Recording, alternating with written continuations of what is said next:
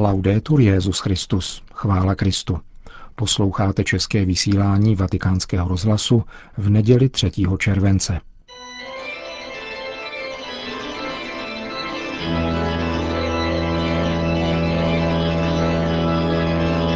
Církev a svět, náš nedělní komentář.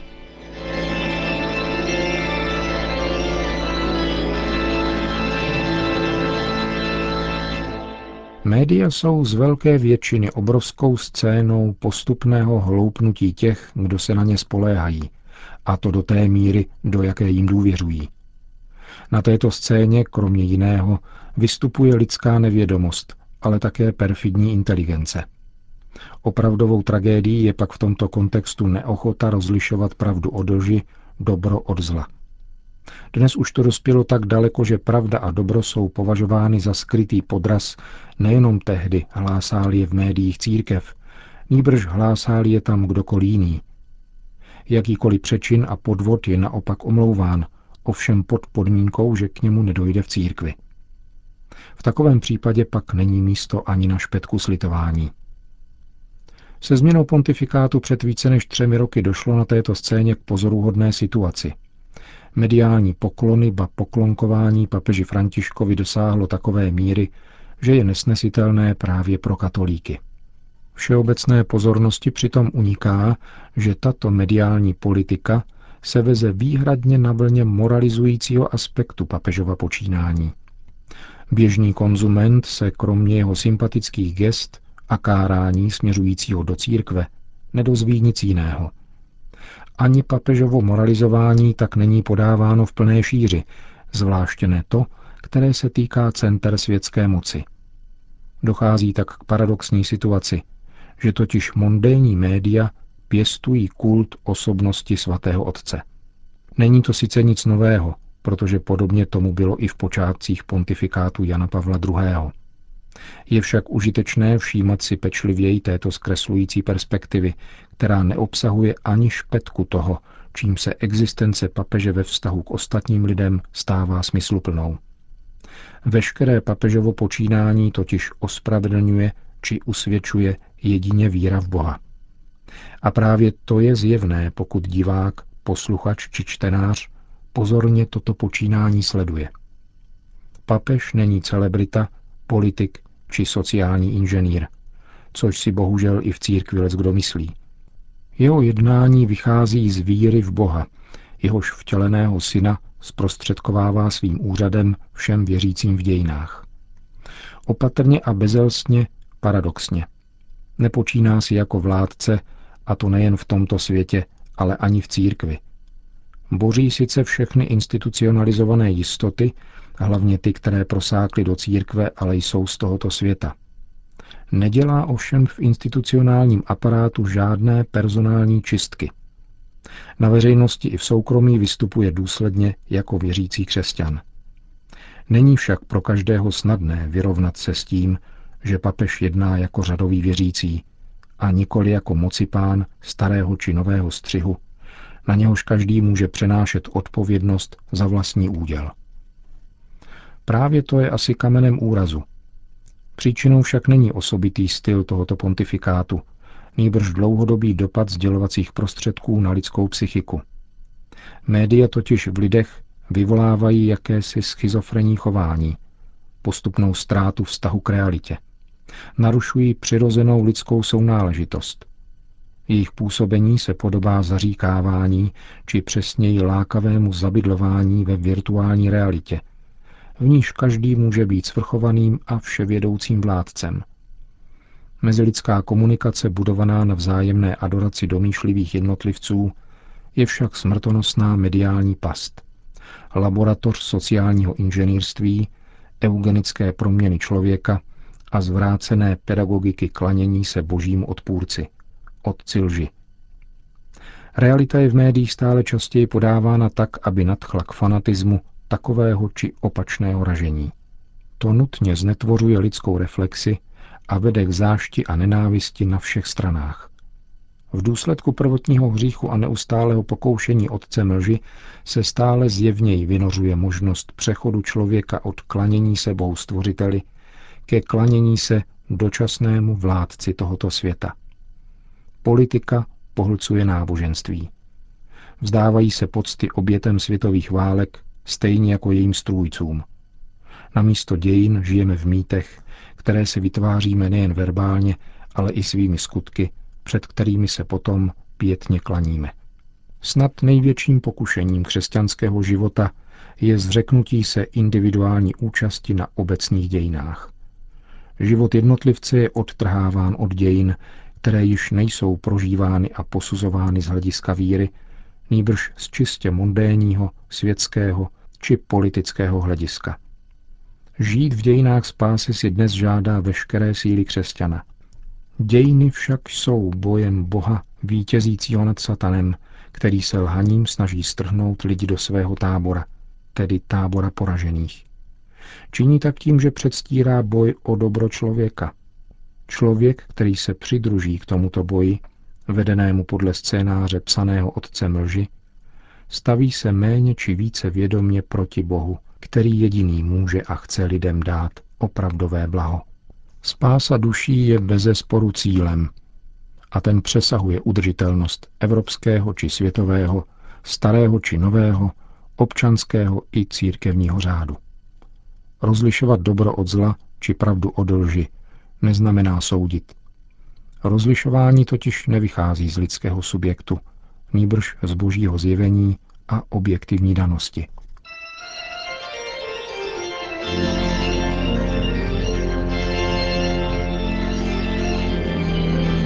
To byl náš nedělní komentář Církev a svět.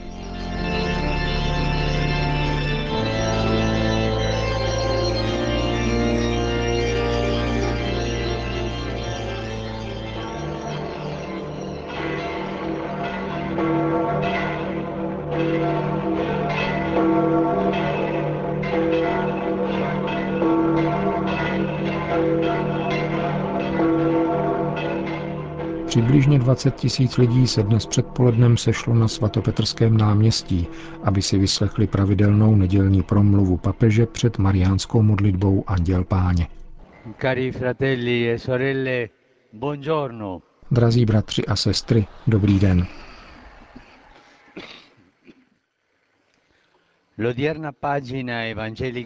Dnešní evangelium z desáté kapitoly Lukášova evangelia nám dává pochopit, jak nezbytné je prosit Boha, pána žně, aby poslal dělníky na svou žeň.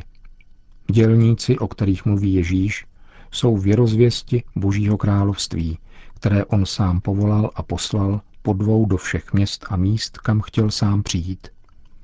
Jejich úkolem je zvěstovat poselství spásy, určené všem. Věrozvěsti hlásají vždycky poselství spásy všem.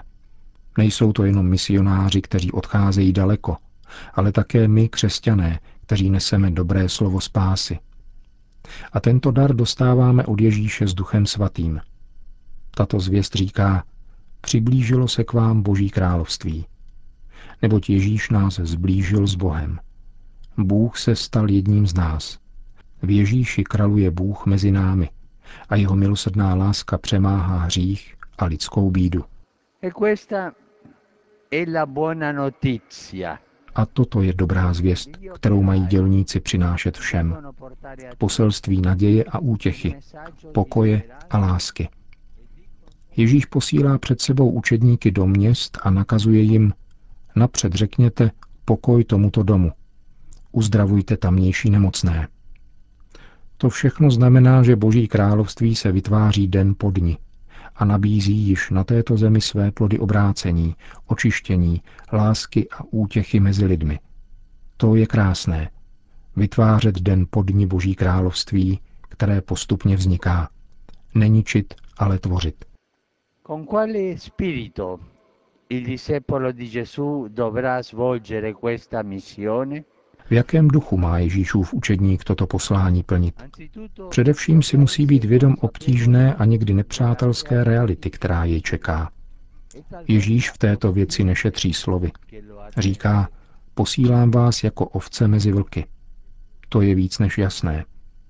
Nepřátelství je vždycky počátkem pro následování křesťanů, protože Ježíš ví, že misijnímu poslání odporuje zlý, Proto se dělník Evangelia snaží osvobodit od lidských podmíněností všeho druhu.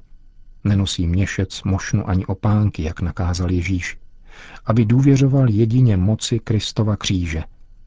To znamená opustit jakoukoliv motivaci osobních výhod, kariérismus či hlad pomoci a stát se nástrojem spásy uskutečněné Ježíšovou obětí. Quella del cristiano nel mondo è una missione stupenda. Poslání křesťana ve světě je nádherné. Je určeno všem. Je to poslání sloužit všem a nikoho nevylučovat. Vyžaduje mnoho velkodušnosti a především pohled a srdce obrácené z hůru a ustavičně vzývající pánovu pomoc. Je velice zapotřebí křesťanů, kteří radostně dosvědčují evangelium v každodenním životě.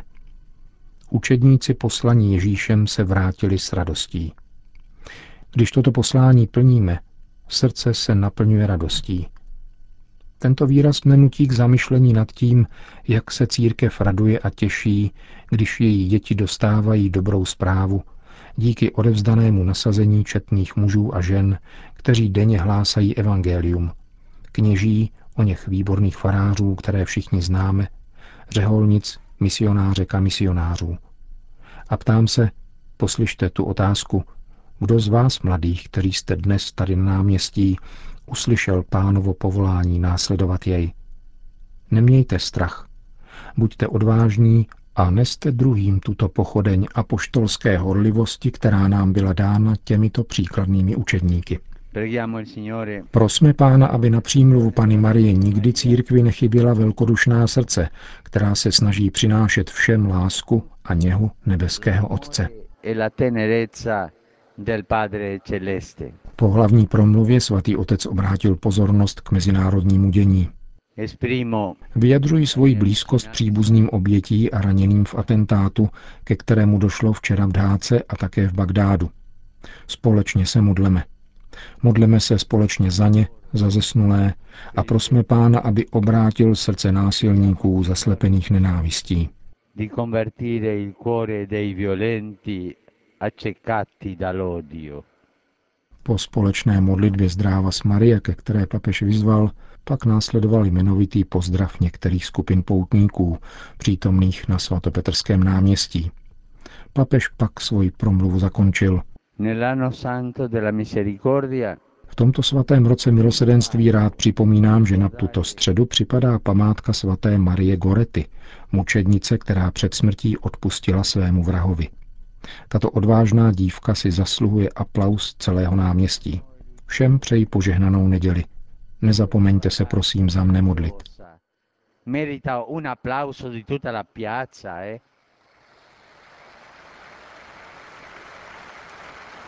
Po společné mariánské modlitbě anděl páně Petrův nástupce všem požehnal. Sit nomen Domini benedictum. Aiutorium nostrum in nomine Domini. Qui fecit celum et terram.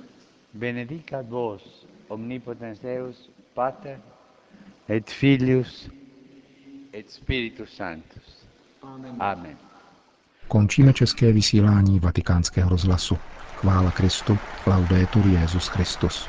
Sii laudato mio Signore, per sorelle, luna e stelle, che tu cielo le hai formate, chiare e belle. Sii laudato per frate vento, aria nuvole in maltempo, che alle tue creature dà un sostentamento.